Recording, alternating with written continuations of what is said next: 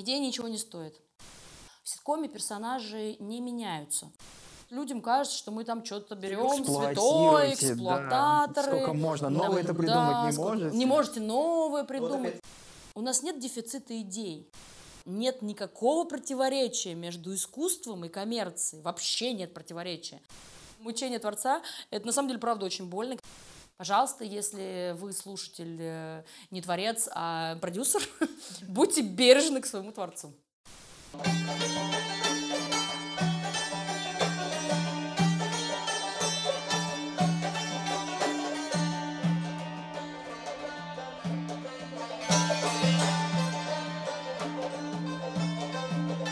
Приветствуем всех. С вами подкаст «Рассказывай истории» и его ведущий Ростислав Шмонов. Фарух Телякари. Э, сегодня мы продолжим изучать э, мир современной анимации. В нашем прошлом выпуске мы говорили с постановщицей Юлией Евдокимовой и сценаристкой Марией Черницыной. Сегодня же с нами креативный директор студии «Союз мультфильм» Мария Савиных. Какие-то вопросы мы будем продолжать из прошлого выпуска, чтобы, так сказать, с немного другого полюса на них взглянуть. Помимо же этого, мы пытаемся разобраться в том, как работает бизнес-стратегия «Союз мультфильма» в нынешний момент. На что будет ставить студия? Проверенные еще в советское время франшизы или нас ждет больше новых проектов с новыми именами во главе? Какие вообще истории ищет большая современная анимационная студия? И, наконец, контент «Союз мультфильма», он только для совсем юных зрителей или аудитория 12+, и старше что-нибудь для себя найдет? Эти и другие вопросы мы обсудим с Марией Савиных. Мария, здравствуйте. Здравствуйте. Я хотел вас процитировать. Э, в одном интервью недавно вы говорили следующее. «Я пришла в анимацию относительно недавно из игрового кино, из сериалов. Чувствую себя здесь на своем месте, именно потому что процесс создания мультфильмов – это, наверное, самый из всех возможных синергетических процессов. В мультфильме все устроено так, что уже на уровне идей подключается огромное количество художников, режиссеров, и все вносят свои идеи.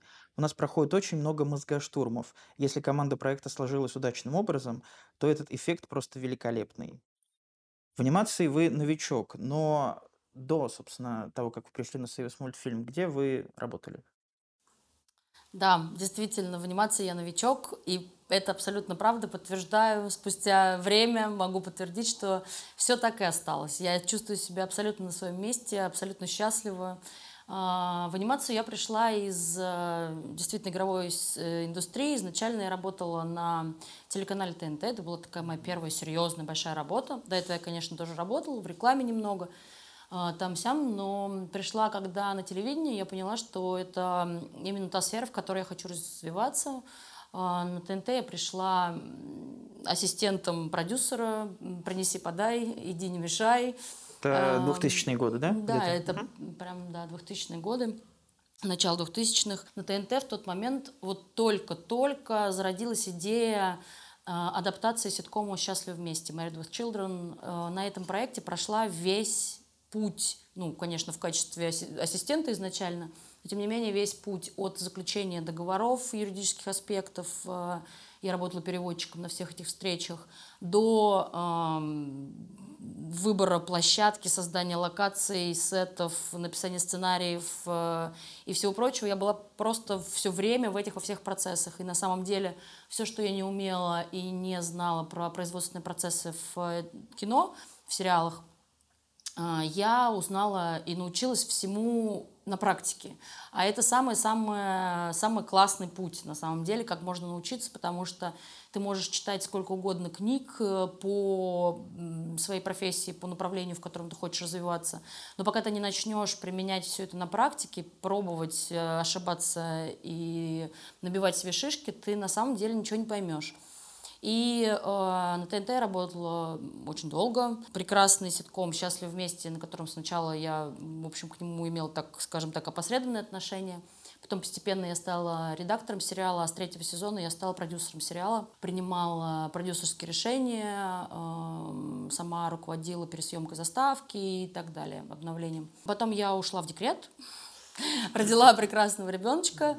Потом, не выходя из декрета, я родила второго прекрасного ребеночка.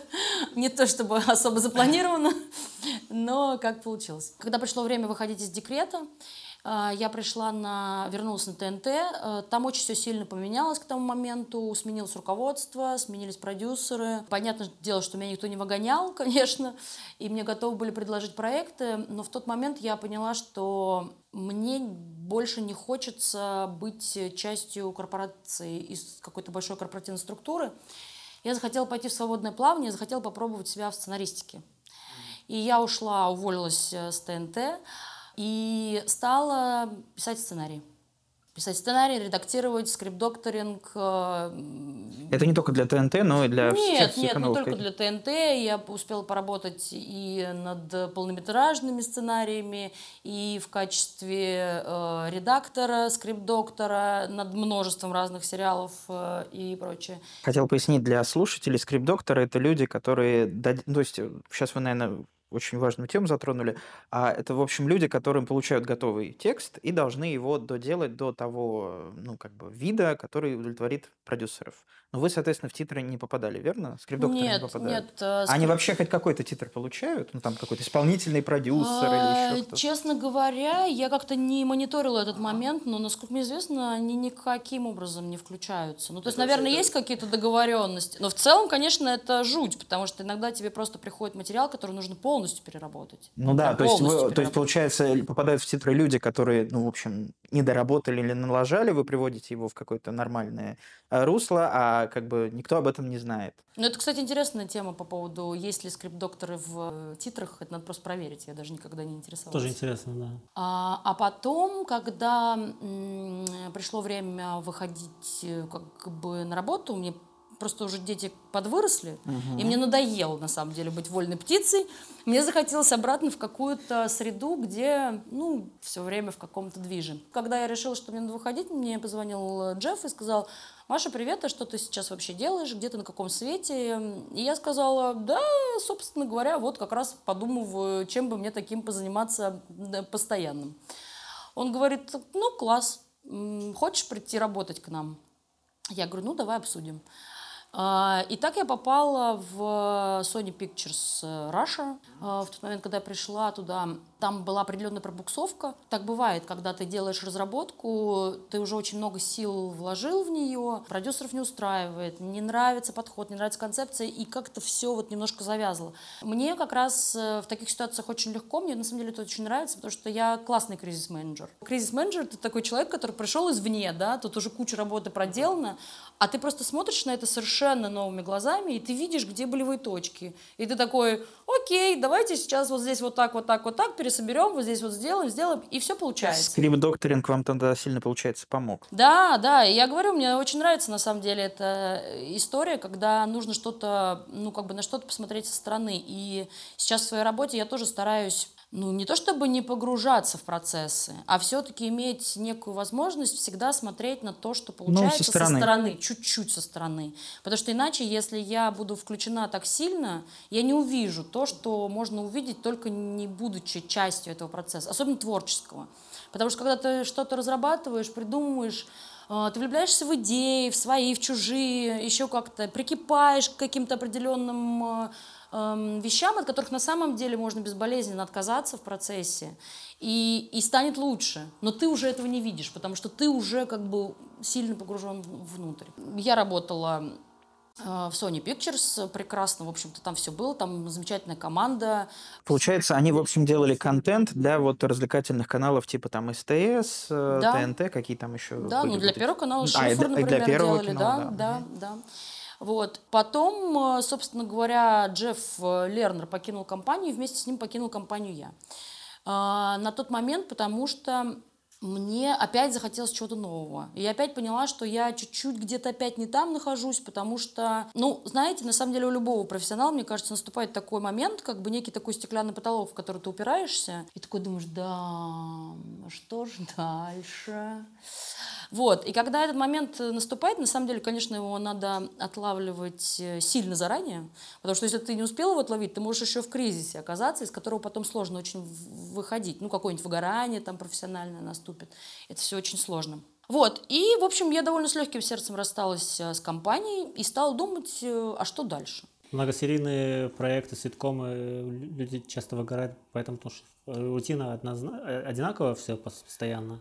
Ну, Или просто меняет продюсера, скорее, чтобы... нет, скорее, скорее, ну, на, ситком, ну, на ситкомах скорее происходит выгорание, потому что ты э, все время пишешь про одних и тех же людей, постоянно, на протяжении очень-очень длинного периода времени, потому что в ситкоме персонажи не меняются. Как бы сутево они не меняются, их характер не меняется, у них нет никаких арок героя. Меняются обстоятельства вокруг них, меняются взаимоотношения. Женился, развелся, завел любовницу, собака умерла э, как дом купил новый, еще что-то. Меняются обстоятельства вокруг, но персонаж всегда действует так, как он действовал. То есть он никогда не поменяет свое. И вот э, Плюс они еще бесконечно должны шутить. Да, и они бесконечно должны шутить, и они должны шутить все в своем стиле, все время, постоянно. И сценаристы бывает, что просто устают шутить от лица одного и того же персонажа, одного и того же персонажа. То есть все как бы уже вроде как придумано, и ничего нового придумать не хочется, поэтому выгорают. Счастливы вместе я смотрел, помню, и у меня в какой-то момент э, возникла в голове мысль о том, что у них э, какой-то день сурка у этих персонажей. Они просыпаются, и только у них каждый день новые, ну, как бы они этого не осознают, но каждый день одно и то же у них происходит. Одни и те же шутки перефразированы. Конечно, а это так и есть, но это как бы во всех ситкомах так и есть. Э, персонаж... Если персонаж поведет себя как-то иначе, это просто перестанет быть ситкомом, потому что ну, ситком, комедия положений, и это, это как бы герои маски. Вот они какие есть, такие есть есть. Они, это как... На самом деле ситком это гораздо ближе к театру, чем к кино. Ну да, театр а, Да, это ну, как бы театральные такие постановки больше. Ну и они, в общем-то, даже производятся по похожему принципу, потому ну, что да, в одной декорации, выстраивают декорации, части, да. да. Большая часть происходит в каких-то, ну, даже если не в одной, то обязательно есть какая-то главная декорация, и потом, ну, несколько эпизодических могут выстраиваться еще, но в целом это как бы замкнутый мир, это постановка, очень прикольно, когда мы пытались сделать такую штуку. Э, если вы знаете, в Америке ситкомы часто пишут с живой аудиторией. Да, да, да. Они, они прям снимают, смех, снимают да. прям перед живой аудиторией. И, собственно говоря, даже в, там, в моменте, например, условно, если э, аудитория не реагирует на шутку, она как бы им не заходит, они просто переписывают ее прям на ходу. То есть докручивают вариант так, чтобы стало смешно. Когда, собственно, из этого и начинался ситком, когда живые люди сидели в аудитории, ну, вот эта сцена постановочная, и снимали все вживую, это потом стали накладывать Так шу- вот там смех. так и снимают. Ситкомы всегда снимались по такой технологии. Но когда мы попытались внедрить это у нас в России, произошла очень клевая штука, смешная. У нас грустные люди. Очень грустные люди. У нас капец, какие грустные люди. Это правда. Просто представляете, приходит толпа, нагнали толпу, да, которая как бы класс, перед вами сейчас будет просто театральная а постановка. Это, а это, получается, случайные люди, да?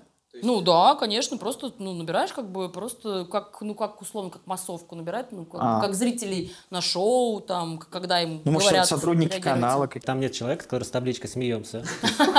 Есть такой человек? На телешоу есть, и ровно такой человек. Аплодисменты. Это, собственно, из театра, из э, шекспировских постановок мы помним. Все верно. Вот. И, значит, у нас был, э, не помню уже кто, был какой-то приглашенный комик, который должен был эту толпу разогреть. Там он с ними какой-то интерактивчик, шуточки туда-сюда. И вроде они как так даже маленько расшевелились, но Потом они просто, они просто сидели, они почти не смеялись. Это не потому, что не смешно, честное слово, я, я вам обещаю. Очень многие любят этот сериал за его шутки и цитируют и так далее. Но их просто, э, э, просто наши люди суровые, э, суровый народ мы. Я замечал. Не любят выражать эмоции. Да. Замечал ну, людей, которые вот смотрели ситком и говорят, да как так, вот, ну, типа, больше переживают, наверное, драматические моменты, чем ну, просто смеяться. На Западе, наверное, ну, просто видно, что-то в сердечко попало какой-то момент. Ну, так вот. И стала я думать, чем мне заняться дальше. И я люблю там вот это вот все эзотерическое, отправить запрос в космос, вот это вот все. Это все про меня. И отправила запрос, э, говорю, Вселенная, давай-ка что-нибудь мне просто подкинь, а я на это посмотрю. Ответ? А, два дня спустя у меня, у меня мне нравится, я обожаю, обожаю свою вселенную. Спасибо тебе, вселенная. Мне быстро приходит реагирование на запросы, быстрое всегда. А, эм, через два дня а, мне позвонила моя хорошая подруга Катя, которая как раз возглавляла Cinemotion в свое время, и говорит, Маша, а что ты делаешь сейчас? Ты на каком свете? Я говорю, да, вот на таком свете, пока не знаю, так вот отдыхаю, смотрю по сторонам. Она такая, а ты в анимацию случайно не хочешь? Я такая, анимация? А что там? А что там происходит? А кто там? Она говорит, да Союз мультфильм. Я такая, Союз мультфильм? Ну, союз мультфильм, понимаете, когда просто произносишь, э, я, ну, я не знаю ваш возраст, но предполагаю, что вы примерно тоже понимаете, о чем речь. Да, определенные когда, образы, да, Просто когда ты слышишь слово «союз мультфильм», ты такой «союз мультфильм», сразу все всплыло детство, все вот эти вот отмечания в программе, подчеркивания, когда мультики, Потому что надо же... Ну, не было такого, как э, сейчас, да? Да, на кнопочку нажал, и все вылезло, бесконечно да, идет. Да, нет, сейчас такого нет. Собственно говоря, я сказала ей в тот момент, что ну давай, я, наверное, на собеседование схожу, но, честно говоря, я что-то не очень все это себе представляю, и что это вообще такое, анимация, там же, наверное, надо рисовать. В общем, я говорю, ну, в общем, я схожу. Пришла на собеседование в Союз мультфильм. Сразу забегая вперед, я хочу сказать, что у меня было шесть собеседований на Союз мультфильме. Шесть. А, я пришла на первое собеседование. Ну, сначала было с директором по персоналу. А, ну, мы очень мило побеседовали в кафе, поговорили. Она расспросила меня про мой опыт, рассказала, что нужно делать. В тот момент они искали шеф-редактора. И я пришла пособеседоваться на эту должность. Она мне все рассказала. Я сказала, что да, мне, в принципе, все это знакомо. Конечно, есть, наверное, какие-то анимационные тонкости, которых я не понимаю. А, ну и как-то мы так с ней расстались, ну, расстались и расстались. Ну, типа, да, да, может быть, вот как-то так. Прошло какое-то довольно длительное время, наверное, может быть, недели три. И я как бы, ну, скажем так, забыла об этой истории, ну, Поговорила и поговорила. поговорила и поговорила, да, вроде все понятно, но опять же ничего не понятно. Ну и стал там думать какие-то свои а, над какими-то своими проектами, там, делами. И дальше, значит, у меня последовала серия еще из пяти э, собеседований. С разными людьми я встречалась здесь, и с Борисом Машковцевым, э, директором. генеральным директором, и с операционным директором, и с генпродюсером, и с э, э, прекрасной женщиной-режиссером, которая в тот момент была здесь э, креативным продюсером. И, в общем, в общем, много было всяких историй. Ко мне приехал мой друг из Голландии, и, ну, мы что-то встретились, болтаем, и я ему говорю, слушай, вот знаешь, такая, короче, история. Я сейчас очень сильно сомневаюсь. Как бы схожая сфера, но на самом деле вообще совсем другое. Неизвестная и я ему говорю, да, я ему говорю, слушай, ты знаешь, вот я просто сейчас боюсь, что я условно пойду в другую сторону, а здесь про меня все забудут. Он говорит, Маш, ну ты чё?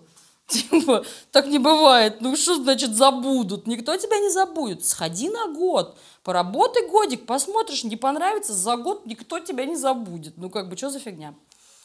А, я такая, ну да, да. А последним таким этапиком я как раз эм, вышла с какого-то последнего своего собеседования и встретила своего старого друга, продюсера, с которым мы делали в том числе и «Счастливы вместе».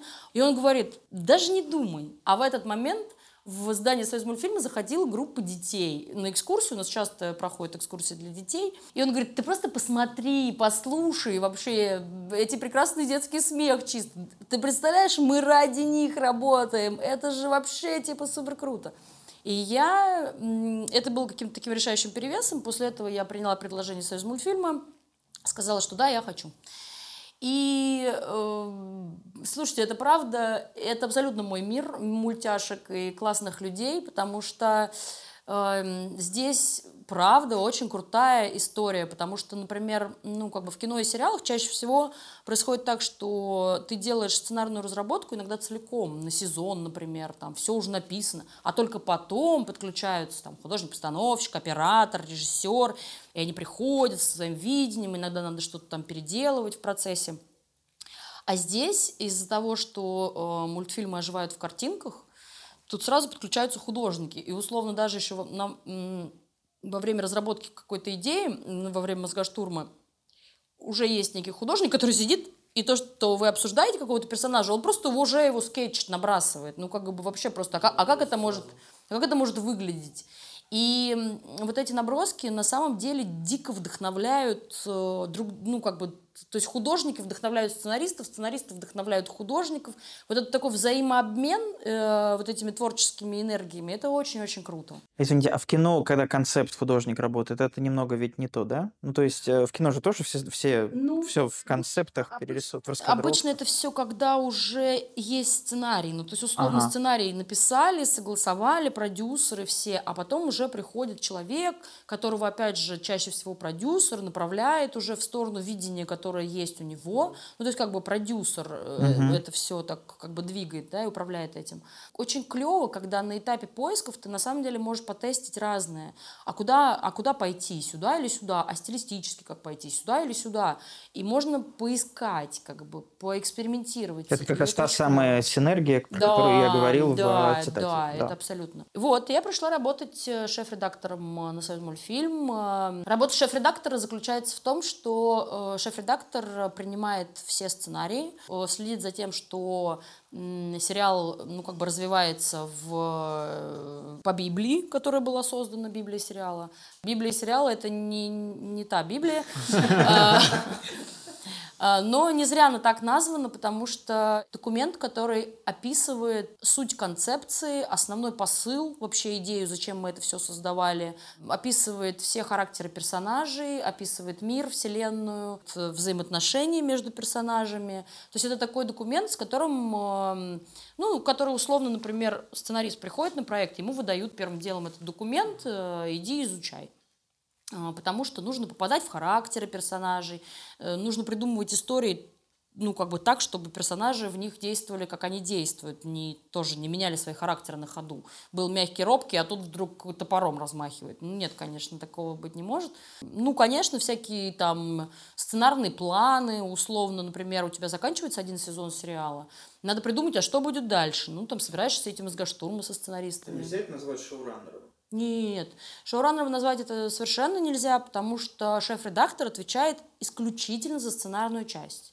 То есть ничего, что касается визуальной части, режиссуры, худ постановки, никаким образом его не затрагивает. То есть шеф-редактор занимается тем, что вовремя сдает э, классные сценарии для классных сериалов. Значит, а, кино, сейчас мы поясняем для слушателей, например, в кино а, перед тем, как э, фильм идет в производство, разрабатывается не только сценарий, но и раскадровки. То есть весь фильм, грубо говоря, прорисовывается в единую такую вот последовательность кадров. Соответственно, у вас в анимации во время мозгоштурмов вы прорабатываете ну, визуальный ряд и все остальное тоже составляете такую раскадровку, которая уже потом становится частью Давайте я чуть-чуть про процесс, а потом тогда как раз расскажу, э, как дальше случилось, что я стала креативным директором. Вот э, началась разработка сериала. Вот его разработали, придумали, Библию написали. Мозгоштурм, Библия, второй. Мозгоштурм, Библия, пилот, написание пилотной серии сценария, ага. эм, художники, худпостановка, режиссер, все это важно. Когда сценарий, готовый сценарий, отправляется в производство, соответственно, его осмечивают. Этим как раз занимается исполнительный продюсер проекта. Он составляет смету и контрольно-постановочный план, КПП, так называемый. Это значит, как бы в какие сроки, за какие деньги проект будет произведен. Во-первых, когда сценарий утвержден редакцией, редакция считает, что сценарий готов, он выдается в читку. На читке присутствует режиссер, художник-постановщик. Все собираются в комнате, ну или по зуму, когда пандемия нас научила по зуму встречаться, и прям читают сценарий. И во время этого прочтения э, могут возникать различные вопросы. У художников одни, у режиссера другие. Режиссер, например, говорит, мне не совсем понятно, что происходит в этой сцене, вот потому-то, давайте вот здесь вот так. Э, и как бы этот сценарий, получается, немножечко дорабатывается. Ну, редактором-сценаристом, понятно, но уже по пожеланиям производства. Э, художник на этом этапе понимает, что именно он там должен нарисовать, в какой срок. Э, режиссер сразу думает, как он это будет разыгрывать и где и так далее.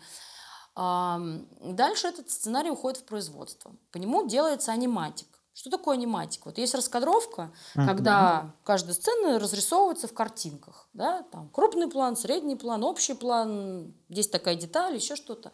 А аниматик это, по сути, оживленная версия раскадровки. То есть там уже, там тоже прорисованные персонажи, иногда они очень условно прорисованы, кружочек, палочка там. Это еще не мультик, но мы понимаем Это персонажей. не мультик, да, но мы понимаем, какое движение в кадре, какой ри- темпоритм, как бы, как это все работает в целом. Сейчас это делается вручную или уже в компьютерном? В компьютере, в компьютере. Сейчас все делается в компьютере, да, сейчас уже, конечно, наступил другой век. Все рисуется в компьютере. Есть специальные программы для создания аниматиков, и в них создаются аниматики. После того, как аниматик готов, всеми утвержден, согласован, дальше начинается этап лейаута. Лейаут – это, ну, фактически выставление камер. А, Уже подставляют условно, ну, как бы готовых персонажей, но они еще не анимированы, они еще не двигаются. Получается, такие как бы картонненькие персонажи как-то передвигаются, что-то друг другу говорят на фоне, но это еще не анимация. А дальше начинается анимация. Непосредственно аниматор берет выделенный ему кусочек, там сценку, и уже этих персонажей в ней оживляет. Ну, разыгрывает, в общем, эту сцену. Там и эмоции, и всякие движения. Как правило, актеров озвучивание записывают до. Ну, в идеальном мире уже есть у него чистовая запись голосов. По- То есть уже актеры все разыграли. уже- Да, он уже прям подставляет голоса, уже реплики вставляет готовые, потому что так понятнее. Случается такое, что нет чистовых голосов, еще просто не записали актеров озвучивания, и тогда режиссер либо сам начитывает, либо кто-то в команде начитывает диалоги. Это нужно для, ну, прежде всего для того, чтобы понимать тайминг. Потому что сценарий это условная такая штука. Мы как бы считаем э, точно так же, как в кино, условно одна страница Одна минута. да, одна страница сценария – это одна минута фильма. Это не всегда так работает. Проект «Уникум», который, сценаристы которого пишут 11 страниц сценария, но получается 7 минут контента. Мы до сих пор не знаем, как это выходит. У нас это, это, это мы, мы обсуждаем. Это, это, это какое-то тайное знание, это притча в языцах. Мы даже сами еще не понимаем. Я не понимаю, представляете? Ужасно интересно докопаться, как, как, как это, как, как это работает. Когда мы первый раз увидели сценарий на 11 минут, мы такие, так, э, подождите, подождите, у нас же 7 минут а, контент. Они говорят, э, да. Мы такие, но сценарий на 11. Они такие, да. Персонажи очень быстро говорят. Да, там хорошее динамичное повествование и эм, очень подробно описанные в сценарии действия, очень подробно описанные. Они очень компактно разыграны на самом деле. Мгм. И получается 7 минут. Но, но все равно круто. Мы до сих пор... Это загадка для нас. Мы посмотрим, как это будет дальше работать вообще. Ну так вот, то есть есть вот такие всякие разные процессы и стадии. Когда я пришла работать э, на студию, студия была сильно-сильно меньше, чем она есть сейчас. Просто сильно меньше. Все было такое маленькое, уютненькое, Это компактненькое. 2019 год. Это конец 2019 года. У нас было несколько проектов э, в тот момент. А, Уже было понятно Простоквашино, Оранжевая корова, Зебра в клеточку уже начала производиться.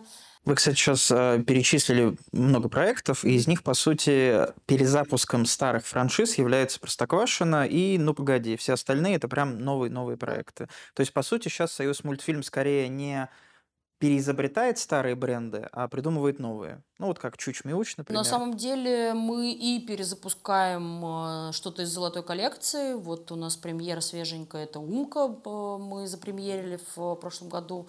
А, Наш очередной перезапуск э, «Ну, погоди», э, при всех хейтах э, со стороны аудитории оказался очень успешным никуда. перезапуском. На Западе это спло- случается сплошь и рядом. Ну, типа, есть франшиза, и раз в пару лет что-то по ней делают. Да, и как бы это на самом деле никого не смущает, всех очень, наоборот, вдохновляет. И там Микки Маус, которому сто лет в обед, он выходит вообще в самых разных видах, и до сих пор там и обновленная классика и так далее, и тому подобное. Просто есть скажем так, культуру перезапусков. И публику это вообще не смущает, а наоборот радует. Ну, типа, классно, блин, новый Микки Маус, давайте, тащите Не сюда. забыли про него. Показывайте мне еще, да.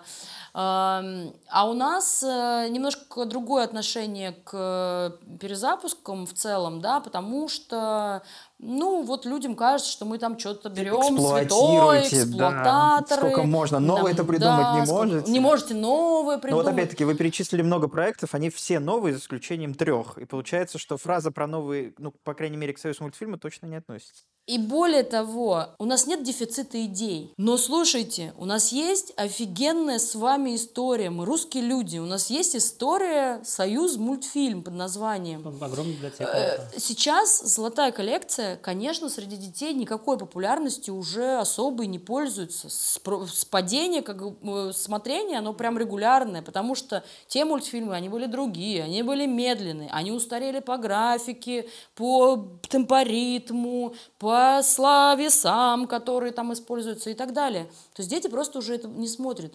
Но, но персонажи, которые были тогда созданы, это же просто офигенные персонажи. Они несут все классные смыслы.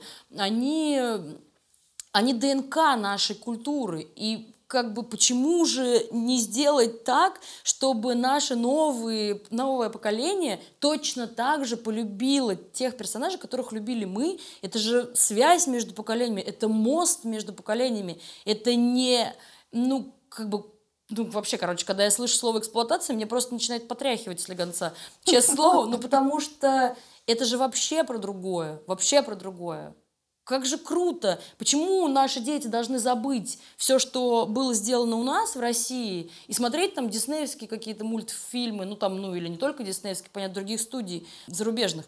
Если у тебя есть история, так это же круто. Возьми свою историю, переосмысли ее, строй на ней что-то новое. Это же круто. Смотрят на Запад и такие, блин, на Западе получилось, давайте скопируем. У нас свой путь, у нас своя культура, своя самобытность, э, и надо на ней все строить, а не... Такой настрой в целом в Мосфильм, э, мультфильма? Ой, я, я очень надеюсь, его все разделяют. Ну, конечно. Просто Нет, такая конечно. хорошая позиция. Мне нравится брать свою историю и делать. Конечно, конечно, у всех такая позиция. Более того, что, ну, как бы вот у нас тоже там нам часто задают вопрос, а чем ваш контент отличается там от другого контента? Наш контент отличается прежде всего тем, что мы, когда создаем сериал любой, мы совершенно точно знаем, Э, почему и зачем мы хотим создать этот сериал, что мы хотим сказать детям, какие мы им смыслы несем, посылы.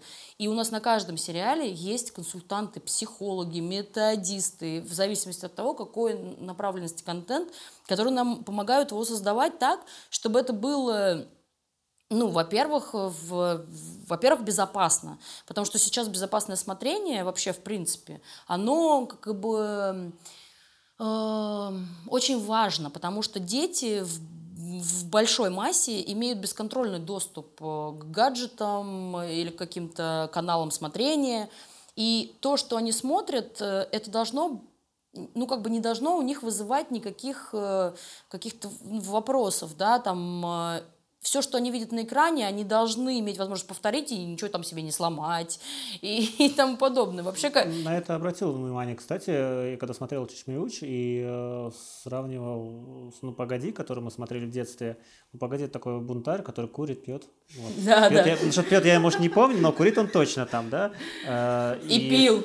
И пил, да? Да, значит, да, значит, помнишь, там был этот эпизод, когда он пиво с рыбой в облой смотрел вот, телевизор. Вот, значит, я не ошибаюсь. И просто, когда я посмотрел Чешмиуч, и мне показалось, что очень облегченно и легко воспри... для восприятия детей такая легкая история про приключения детей там, и кота. Там, кот же там. Да, да. С одной стороны, кажется, что очень легкой, прям, ну, типа, Простой. смотрел и забыл, вроде бы кажется, да, но если пересмотреть еще раз и к чему, какие выводы делают дети, то, о чем вы сказали, есть психологи, есть другие специалисты, которые э, консультируют. На самом деле, вот сейчас я понимаю, как они работают там и на какие эти задачи их зовут. Потому что действительно старые советские мультфильмы, они очень сложны по смыслу и очень много нагружены эмоциональными э, авторскими позициями.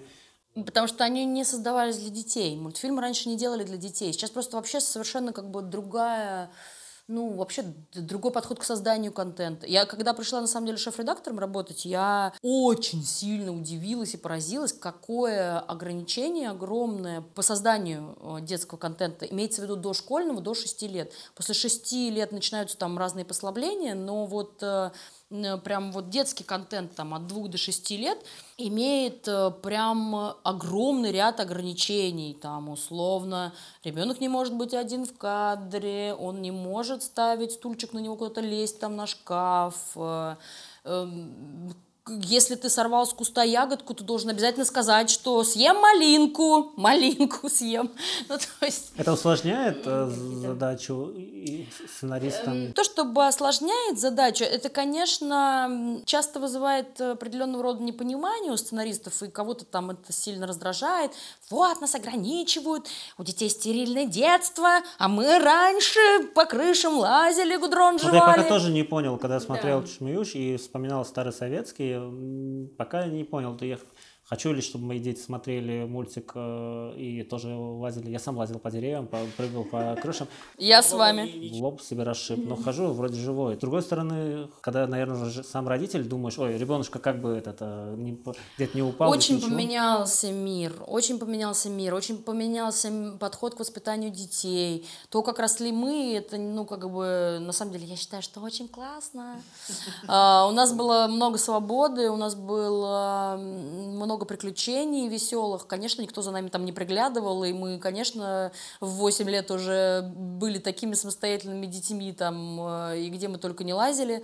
Э, сейчас просто совсем другой мир. И то количество контента, которое сваливается на современного ребенка, в принципе, вот как только он получает доступ к гаджету, а иногда дети, ну, на мой субъективный личный взгляд, получают э, доступ к контенту слишком рано, ну, вообще как бы к девайсам, да, и гаджет, ну, как бы все, что на них льется с экрана, они все это впитывают. И очень часто Сейчас э, родители пользуются... Родительский контроль всякий. Да, но они, я еще имею в виду, что используют часто гаджеты как, э, как а, няньку. Ну, как няньку, как да, няньку, на, бэбиситера. Да, отвлек, посидел в очереди в э, больницу, вместо того, чтобы там развлекать ребенка непонятно чем, придумывать вообще, что с ним делать, чтобы он не сошел с ума от ожидания. Ну, пожалуйста, универсально там дали в руки. Ну, так вот.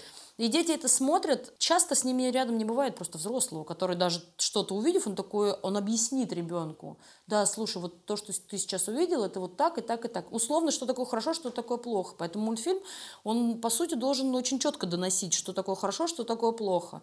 С одной стороны, да, ограничивает, а с другой стороны, э, позволяет все-таки, ну, там, не травмировать детскую психику, а какие-то вещи, ну, скажем так, более лайтовые, что ли, да, гуманные. Сейчас и психология другая. Ну, условно, не знаю, большинство из нас э, с нами родители не разговаривали, как бы не объясняли нам ничего с, там, с точки зрения психологии, не интересовались, как мы там себя чувствуем вообще в порядке. Ну, накормлен, обут, одет, одет сыт и, и нормально, потому что времена были другие. Если что, у меня есть второй. Да. Да-да-да. Утонешь, домой не возвращайся.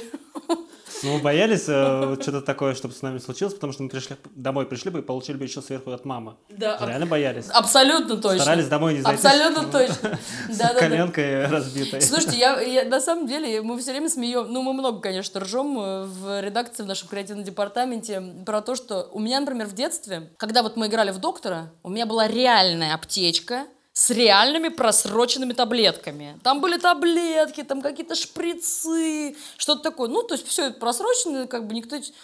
Ну вот представляете, вот мы дети, ну я не знаю, как мы вот так выросли, но никому в голову не приходило по-настоящему эту таблетку из блистера есть. Ты как бы играл в это, но это же было так круто, у тебя типа все настоящее, ну ты в это играешь.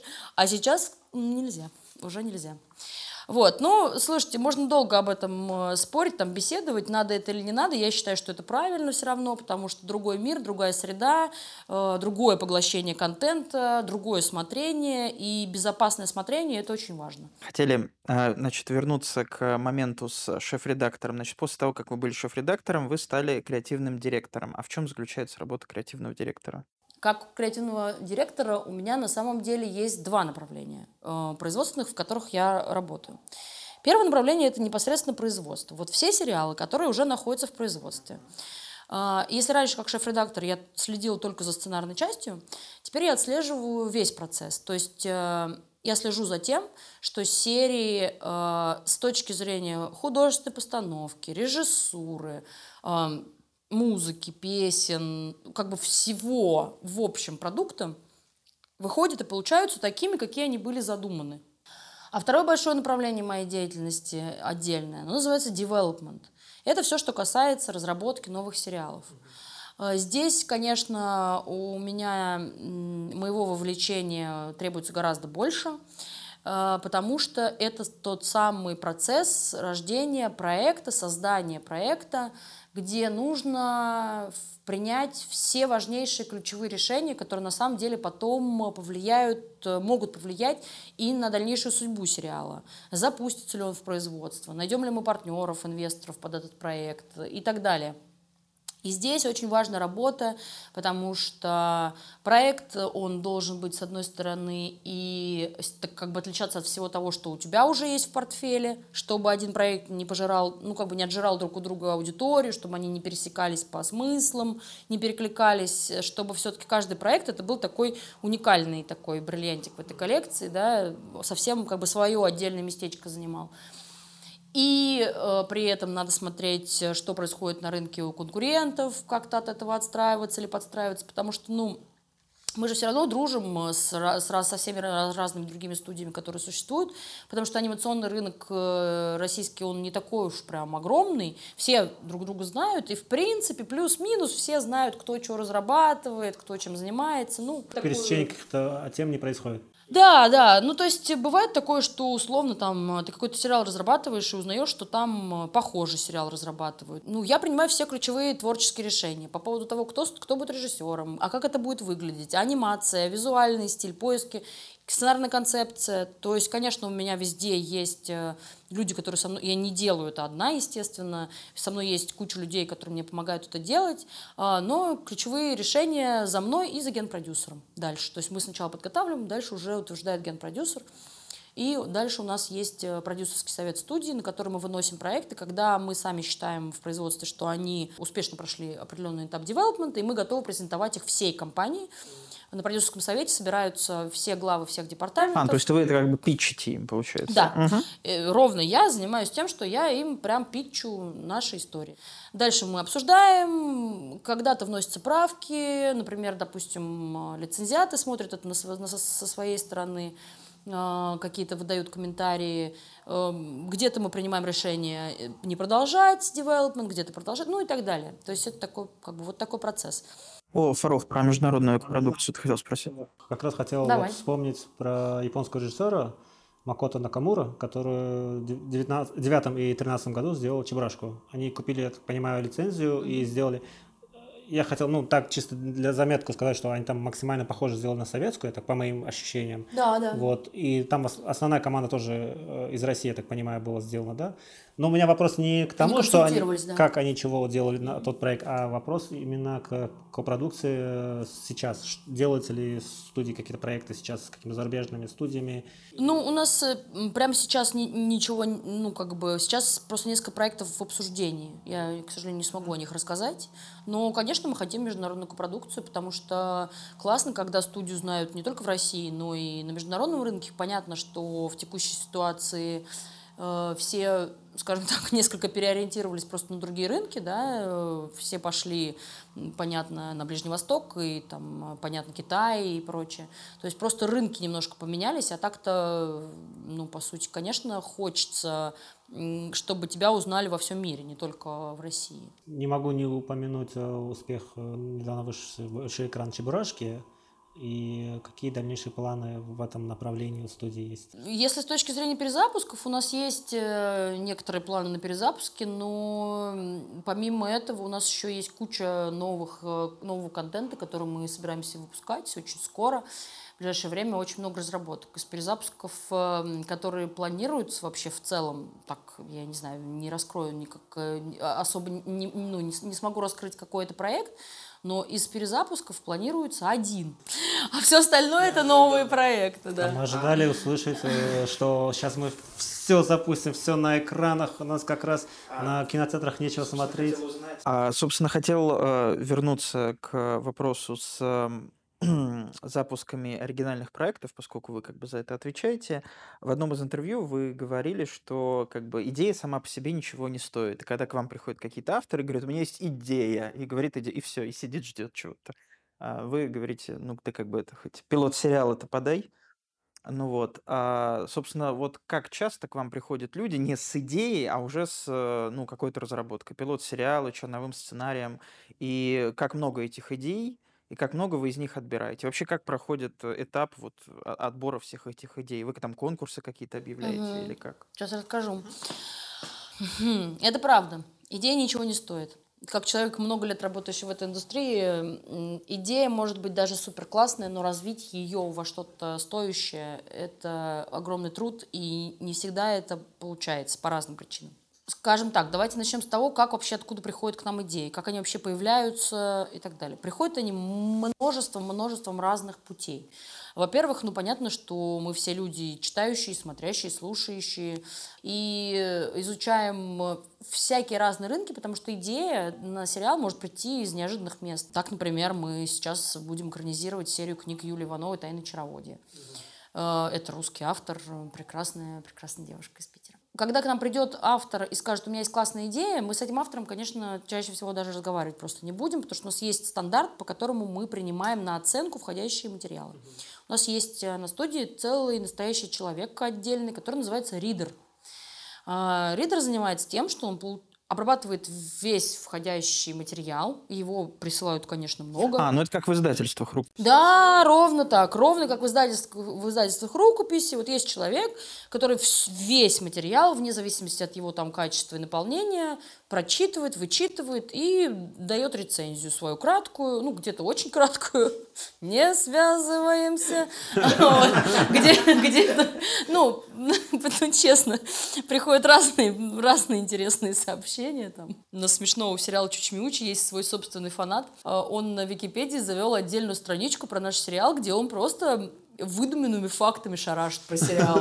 Ну, типа, а, а, а с третьего сезона на озвучку позовут, э, там, не знаю, Арнольда Шварценеггера. Вот так вот там пишет. Вообще, ну, короче, клево на самом деле. Он такой, мы очень его любим, наш, наш фанат номер один. Он такой, конечно, с чудинкой явно, но очень интересно все время читать, что он там сочиняет. Он там свои отношения придумал там между всеми. Ну, в общем, такой в своем мире Класс, классно. Так, а как зовут ридера и куда присылать ридеру идеи нашим слушателям?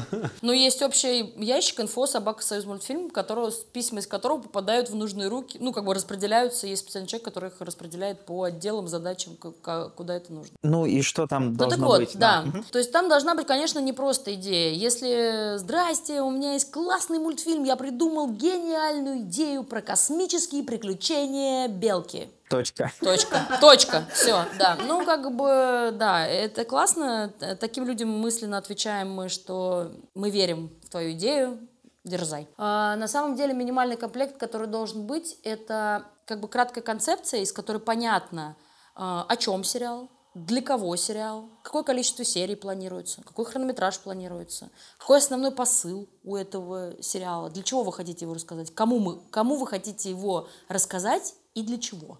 Должно быть понятно, какого рода это сериал. Это вертикальный сериал, э, или горизонтальный сериал, или горизонтально-вертикальный. Ну, в общем, получается, они должны Должно ну, быть понятно. Сценарная движок. заявка должна быть оформлена Абсолютно. Нормальная. Должна быть оформленная сценарная, сценарная заявка. заявка. И там вот, вот эта схема, надо все вбить, написать.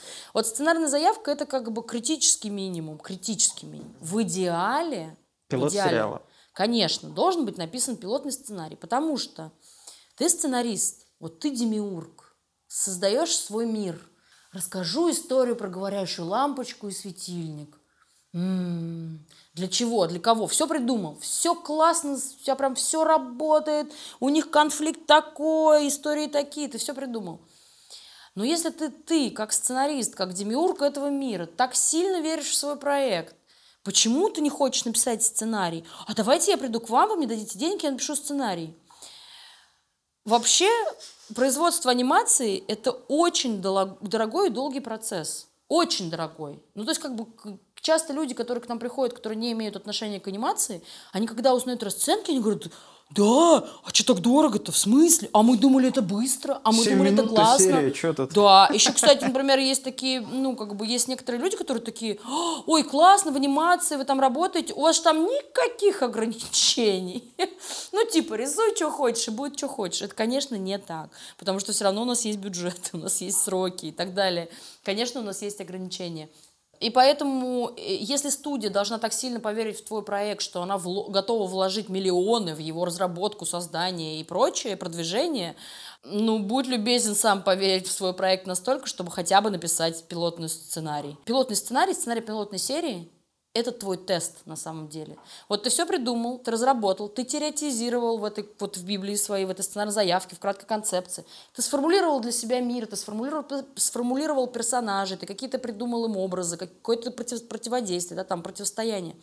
Но на самом деле, когда, только когда ты начинаешь писать сценарий, эти герои по-настоящему начинают оживать, потому что у них, они начинают говорить с тобой, они начинают двигаться в сцене, они, да, у них, они обрастают э, как бы такими деталями и подробностями, которые ты в теории никогда не придумаешь, и, и не нужно это.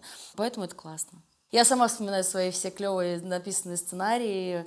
Это был очень клевый опыт, когда я решила побыть сценаристом, потому что в тот момент я оказалась вообще на другой стороне. То есть до этого я была на стороне продюсерской. Как сказали, так сделаем. Давайте вот так, пойдемте сюда, поменяем здесь, шутка не работает. вот это вот все. А, а потом я оказалась на другой стороне, где я была тем человеком, который такой, а, да, да, да, вот это, пошутил, там, написал всю сцену, а потом приходят правки, и ты такой, о, Господи, нет, нет, почему так много правок? Ну, все ужасно, я не могу ничего, я ничего не стою. Вот эти вот э, мучения Творца, это на самом деле правда очень больно, когда я получила, я, в смысле, я как бы подозревала, что это так, но когда ты не можешь это на своей шкуре прочувствовать, ты никогда не поймешь это, потому что это для тебя останется такой, как бы, ну, что-то у кого-то где-то происходит, это все равно не с тобой. Когда я получила первые правки по своему сценарию, который я написала, первый сценарий, который я сама написала для сериала, когда я получила правки, мне просто захотелось вот так вот себя обнять, как, как знаете, такую позу младенца принять и просто плакать в углу. Просто так сидеть и плакать. Я ничего не могу, у меня ничего не получится. Нет! Вот, вот это вот все, поэтому на самом деле этот опыт мне очень много дал, э, даже в части формулирования комментариев потому что я вот прям э, в тот момент поняла, насколько нужно быть очень бережным, очень бережным и аккуратным по отношению к автору, потому что какой бы автор ни был, даже если он такой прожженный профессионал, уже такой там шкуркой оброс носорожий, да, его там особо там не трогают э, правки, он все равно ну, как бы ужасно переживает, потому что ты создаешь что-то новое. Это очень круто. Ты, на самом деле это ужасно круто. Ты просто создаешь что-то, чего вообще не было до тебя. И, конечно, когда ты что-то создал, и приходит какой-то сверху человек и говорит, хреново создал, ручку отрезать, голову переставить, глаз побольше. Ну, вот это вот все. Конечно, ты страдаешь.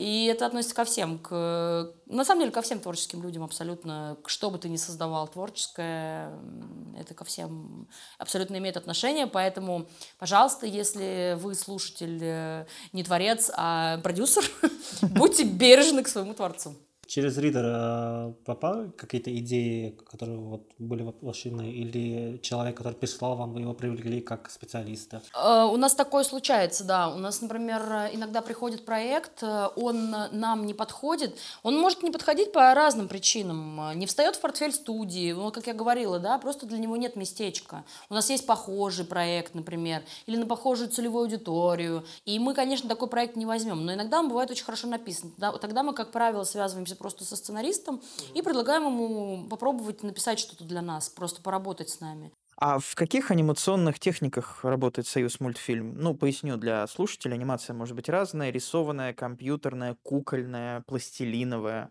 А в каких вот Союз мультфильм работает? Союз мультфильм работает во всех э, видах анимации на сегодняшний день, потому что ну, у нас есть э, ну, два больших студийных направления. Это авторское кино и, ну, скажем так, давайте называть это коммерческая анимация. Я, очень многие не любят это название, хотя в нем нет ничего плохого. Э, коммерческая анимация, то есть это сериалы, полные метры. Э, это то, на чем студия, собственно говоря, зарабатывает. И в авторской анимации вообще нет предела, да, то есть ты как бы как творец, ты можешь работать, ты можешь придумать какой угодно фильм и реализовать его как, как, как, в какой угодно технологии. У нас есть кукольный цех свой, и мы, конечно, делаем все возможное, чтобы загружать этот цех работой, чтобы он не стоял, не простаивал. А, ну, конечно, реализовать сериал сейчас, на, вот, на сегодняшний момент в кукольной анимации именно – Это идея безнадежная, потому что это очень, ну, это, это не те объемы производственные, которые могут вообще как-то экономически окупиться. Это очень-очень долго, очень-очень дорого, а, и поэтому, ну, как бы кукольная анимация, конечно, сейчас в рамках эм, э, авторского кино. Сейчас вот у нас будет мы делаем большой авторский фильм, не короткометражный, а полнометражный большой фильм. Э, и там будут вообще разные-разные-разные техники, но все равно это будет как бы авторский фильм. Да? То есть он, э, конечно, будет в прокате, но насколько широкого зрителя он соберет, это ну, неизвестно, потому что понятно, что все любители анимации пойдут, ценители, любители анимации, а насколько пойдет широкий зритель, ну, посмотрим. Ну, для авторской анимации, собственно, главный способ раскрутки – это участие в фестивалях. Да, да, участие в фестивале, в получении призов, международных наград и наших и, наград. И уже через это зрители, собственно, приходят к этим фильмам по большей части. А вот э, вообще какие есть анимационные фестивали, в России? Вот кроме большого фестиваля мультфильмов и фестиваля в Суздале, есть еще какие-то анимационные большие фестивали? Есть, их много ага. на самом деле. Я, честно говоря, фестивальной деятельностью не занимаюсь, а. поэтому я вам прям не назову название, но есть там Золотой Орел, по-моему, есть, есть большой анимационный в Курске э, фестиваль. В общем, на самом деле фестивалей всяких разных много. Но такое, два для нашей индустрии, конечно, таких прям принципиальных, это, конечно, Суздаль, э, фестиваль Суздали и Большой фестиваль мультфильмов. Ну, понятно, самое крутое это получить какую-нибудь награду на, награду на Анси, понятное дело, да, то есть это во Франции. самый крупный во Франции, да, э, такой один из самых известных и крупных. Ну, понятно, что сейчас немножко нам доступ закрыт, к сожалению, на эти фестивали. А, не на все международные, ну конкретно там про Банси. Угу. И это грустно и печально. Потому что анимация не имеет никакого отношения ни к чему, кроме ну, да, творчества, анимации. Вне так политики. же, как и спорт, так же, как и все остальное. Ну да ладно. Не будем о грустном. А, знаете, классно, когда э, авторское кино и, и, и коммерческая анимация встречаются. Это очень круто. А, некоторые режиссеры авторского кино считают, что Э, мы э, занимаемся исключительно зарабатыванием денег, как некая фабрика они искусством, да. а они искусством. Но я этим ребятам все время, вот на Суздале, конечно, мы часто встречаемся, потому что Суздаль это то место, где встречаются как раз авторская анимация и коммерческая анимация. И у нас там всякие ожесточенные все время спор, там можно со всякими мэтрами побеседовать на эти как раз э, животрепещущие темы. И э, мой как бы посыл всегда один к этим ребятам. Ребята, нет никакого противоречия между искусством и коммерцией. Вообще нет противоречия. Можно сделать классный проект, наполненный смыслами, красиво реализованный, но при этом он будет еще приносить доход это не противопоставление. Мне кажется, знаете, какой-то советский немножко пережиток, когда, ну, вообще нас как бы так воспитывали немножечко, ну, не про заработок денег, да, а немножко на других цен, и слава богу. Э, но действительно надо признать, что мы живем в эру капитализма, уже все, живем в ней. И все-таки нужно теперь научиться нам, э, ну, не стесняться, да, э, не стесняться делать классное и зарабатывать на этом сложно делать такие прям серии, которые там потом на цитаты будут все расхватывать, еще что Конечно, сложно. Ну, то есть, э, не всегда так бывает, да. В производстве всегда надо понимать, что есть серии на пятерочку, на четверочку и на троечку. И твоя задача, твоя единственная задача сделать так, ну, как бы контролировать процесс и настраивать процесс, отлаживать таким образом, чтобы серии на пятерочку и на четверочку было сильно-сильно в массе больше, чем серии на троечку. Угу. Вот и все. Мэтр авторской анимации Михаил Алдашин Игорь Ковалев, которые с нами работают, э, учат у нас студентов. Э, в общем, взаимодействие возможно, и на мой взгляд, желательно. Я бы хотела, чтобы эти две области тоже наконец-то слились в одном экстазе, как сценаристы с художниками и режиссерами, и, и делали вместе что-то очень круто. Абсолютно точно, потому что классно, когда есть э, авторское видение, прям такое в хорошем смысле, да, и классно, когда есть ремесленники, которые могут это все реализовывать в больших масштабах производственных. Вот есть один бизнесовый вопрос. Я, если честно, не очень погружен в современную э, индустрию именно анимационную, как производятся, скажем, компьютерные мультфильмы. Но когда я узнал о том, как произвелся, как был произведен а, полнометражный мультфильм «Чин хвостатый детектив» угу. от студии Magic Factory и Союз мультфильмов в копродукции, а, и прочитал интервью с генеральным директором студии продюсером Сергеем Демчевым, я немного как-то это ну, а, всякие эти разговоры идут, там нейросети то делают, нейросети все делают, но когда он описал производство мультфильма, оно меня очень впечатлило. И, наверное, с точки зрения бизнеса, это вот э, как бы самый лучший вариант. Вот я сейчас цитирую именно про создание Чинка а, самого Демчева. Он говорит так. В самом начале мы пригласили лучших аниматоров с огромным опытом, но они у нас не задержались, и вскоре стало понятно почему. Для них в нашем проекте нет работы, потому что мы анимируем и двигаем персонажей не руками аниматора, а телами актеров. Наша задача как раз сделать максимально качественный, точный motion capture, захват движения, чтобы на постпродакшене минимализировать объем работ для нашего отдела анимации. Эта технология однозначно будет завоевывать место под солнцем. Ведь как со мной конкурировать, если я делаю фильм за год, а все остальные за три? Потому что это еще сейчас неощутимо для рынка, но все увидят и почувствуют. И это начнет происходить естественным образом, потому что очевидно, если это выгодно, значит должно быть так. И получается, а, производятся мультфильмы, на, а, собственно, с помощью захвата движения motion capture mm-hmm. и на компьютерном движке, mm-hmm. где почти нет аниматоров. И э, я когда это прочитал, подумал, ну вот даже или это делают мультфильм, где, оказывается, какой-нибудь парень может э, мануал по, значит, движку освоить, и сделать как бы себя аниматором. Вот э, как вы смотрите на эту, на, на, на то, что, возможно, эти мультфильмы, ну, как ты правильно сказал, за год, то, что делают за три, угу. станут, ну, мейнстримом, и, возможно, по каким-то людям из анимации, которые раньше все ручками это все делали, а, их работа уйдет в прошлое. Ну, работа в прошлое, конечно, не уйдет. Работа на Unreal действительно, она немножко другая, потому что там другой производственный процесс, он как бы немножко по-другому построен. А, э, слушайте, Но ну, визуально-то для зрителей, ну и тот компьютерный, и этот компьютерный какая. Как бы здесь, здесь мы не видим разницы, но получается это дешевле и проще делать, и, наверное, там у них и бюджет поменьше, нет? Ну, в целом, да. На самом деле, слушайте, мне кажется, для нас это был большой эксперимент для союза мультфильма, потому что мы хотели, на самом деле, давно пойти в какую-то сцепку с играми тоже в том числе, потому что я вообще считаю, что за сцепкой с играми в анимации будущее.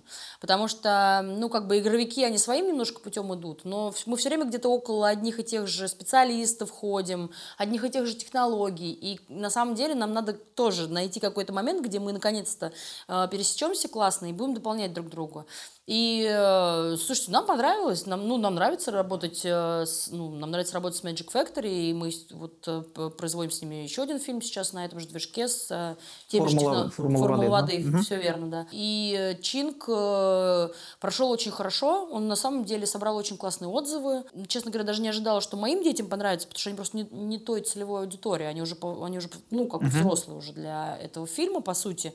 Одной один с другой 13, они как бы уже, ну, то есть это, это фильм, рассчитанный там на детей, ну, там, 6, 8, там, ну, ну, может быть, 9, да, ну, может быть, 10 максимум, вот так вот. Потому что там очень простой сюжет, на самом деле, он как бы не сложный, не запутанный, там, сильно ничего. Вот, но дети с большим удовольствием посмотрели, он вообще как бы смотрится на одном дыхании, легко, классно, эм, и да, нам понравилось. Мы хотим еще так работать. Нам кажется, это очень интересным.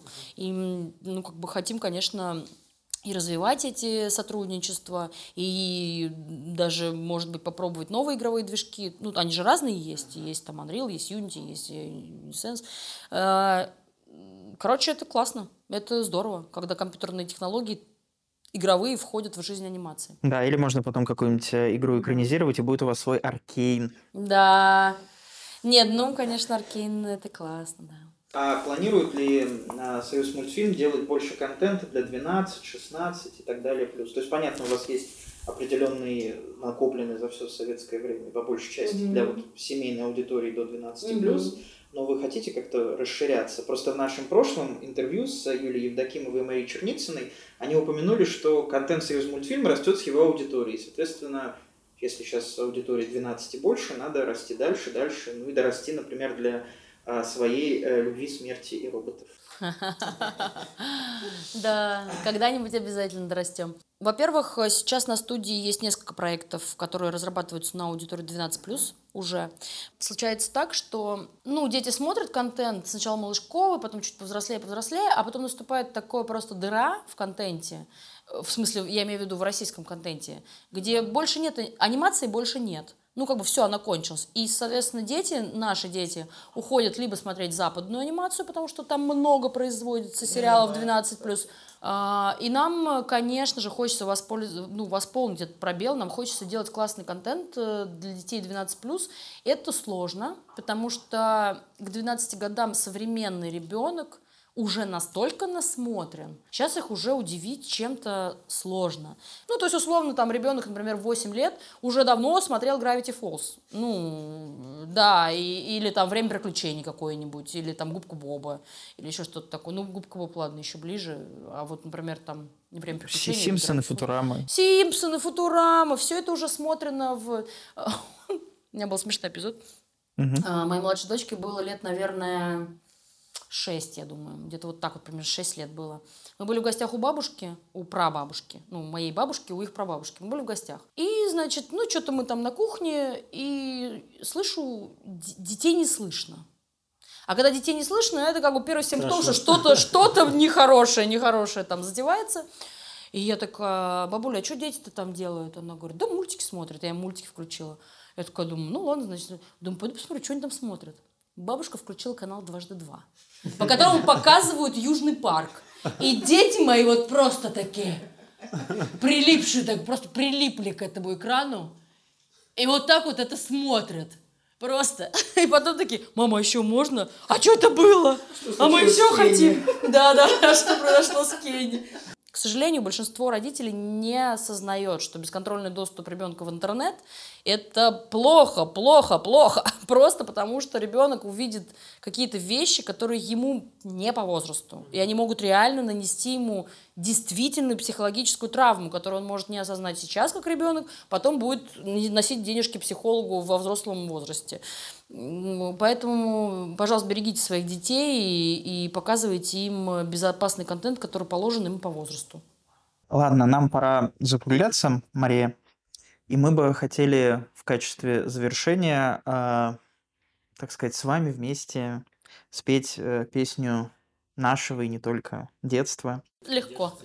А, песню из э, бессмертного мультфильма про Чебурашку. А с нами сегодня была креативный директор Мария Савиных, и мы сегодня закончили наш двойной выпуск, посвященный а, современной российской анимации. А сейчас, да, споем. Пусть бегут неуклюже пешеходы по лужам, а вода по асфальту рекой. И неясно прохожим в этот день непогожий, почему я веселый такой. А я играю на гармошке у прохожих на виду. К сожалению, день рождения только раз в году. Дуба-дуба-дуба-дуба-дуба-дуба-дуба. Спасибо вам. Спасибо вам.